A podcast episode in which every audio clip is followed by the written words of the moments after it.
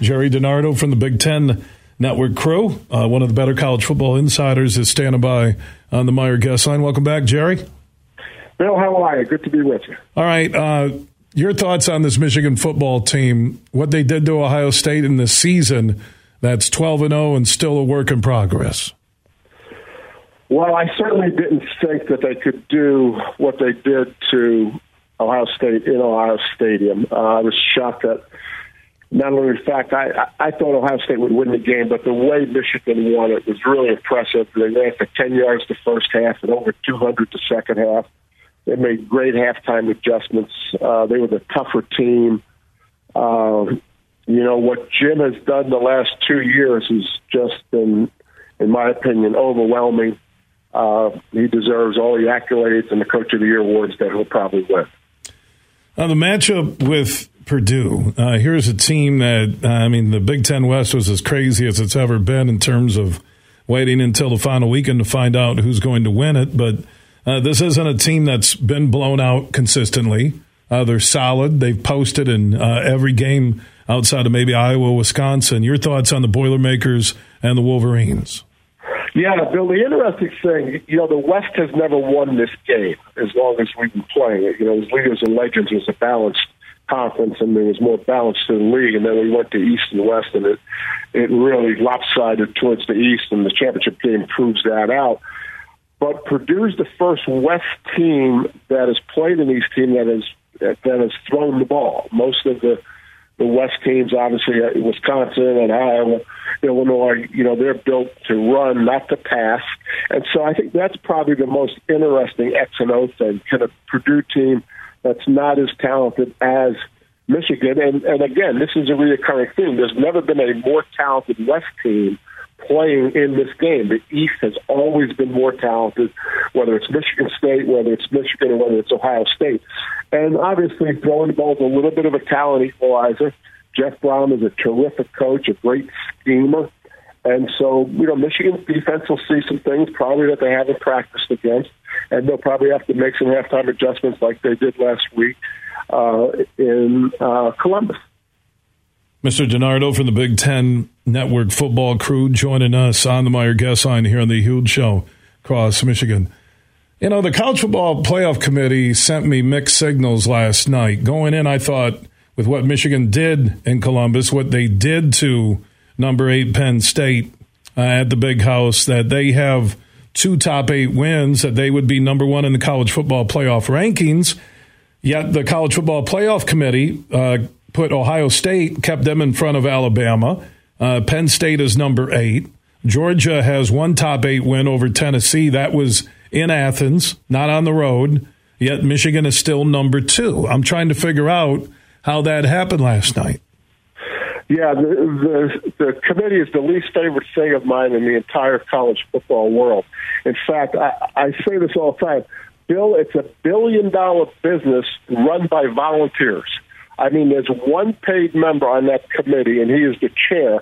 Most of them are athletic directors. One athletic director is going through a coaching search.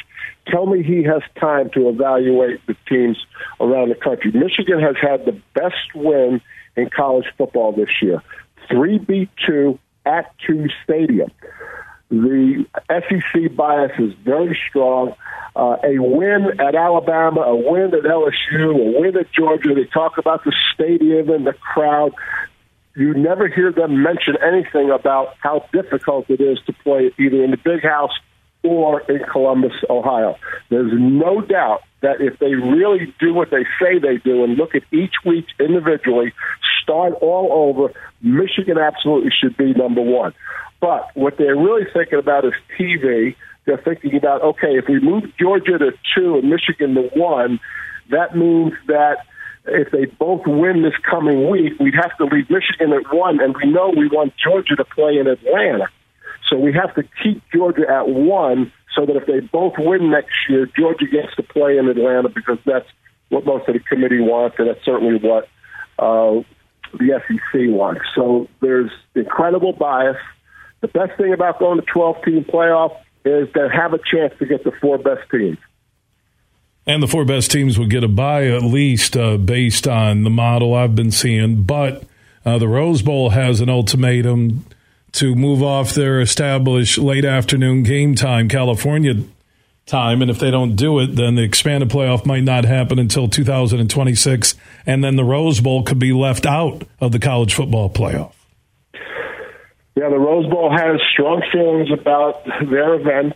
Uh, it hasn't really kept up with the changes in college football. And I think this ultimatum ultimatum is good for college football because I think it'll make the Rose Bowl make a decision. And I think we'd all like to see the Rose Bowl be part of the college football playoffs. But the college football playoffs, Bill, quite honestly, is is bigger than the Rose Bowl, and I'm not sure the Rose Bowl feels the same way. And so I think this, whether we want to call it a confrontation or a day of reckoning with the Rose Bowl. I think it's good for college football. Let's get it settled now so that we can all move on. Well, they're doing the national championship game this year at SoFi, and if they want to keep a Los Angeles West Coast presence, uh, they have SoFi Stadium. They could move into the rotation very easily.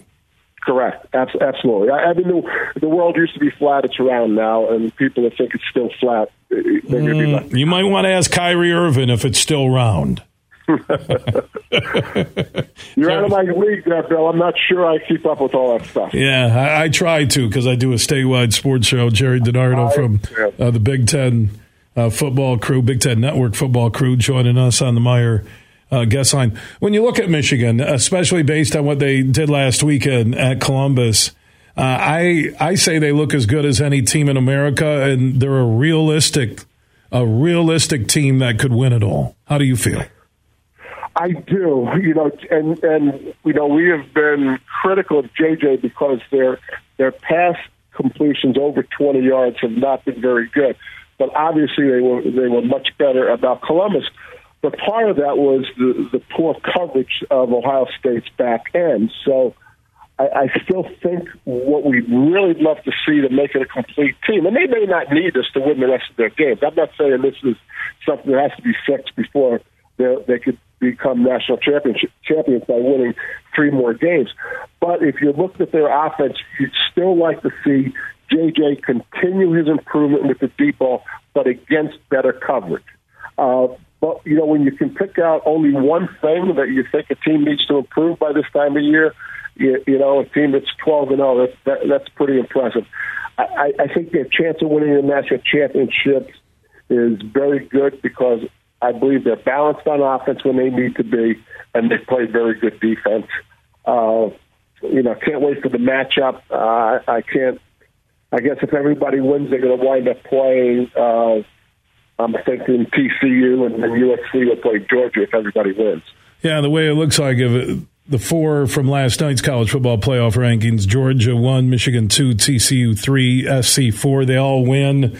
SC then will go to Atlanta to play Georgia and you get Michigan and TCU in Glendale, and the winners at SoFi Stadium in Los Angeles in the college football playoff national championship game.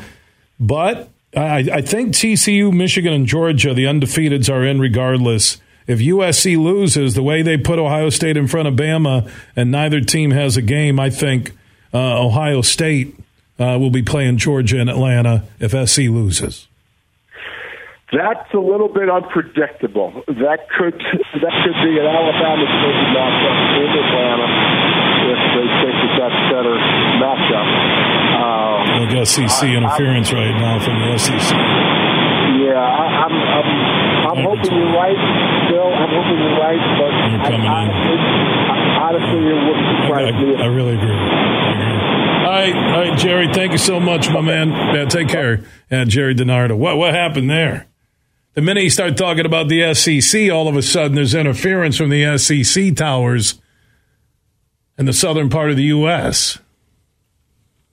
Our phones have been kind of squirrely at times this week, but I, I, I really agreed with everything he said at the end. hey, Superfly, we can't control that. I was he on? I bet he's on a cordless in his house. I Gerry seems like the type of guy that bust out the old cordless and then it's it's running out of power and you get that sound. That's my guess.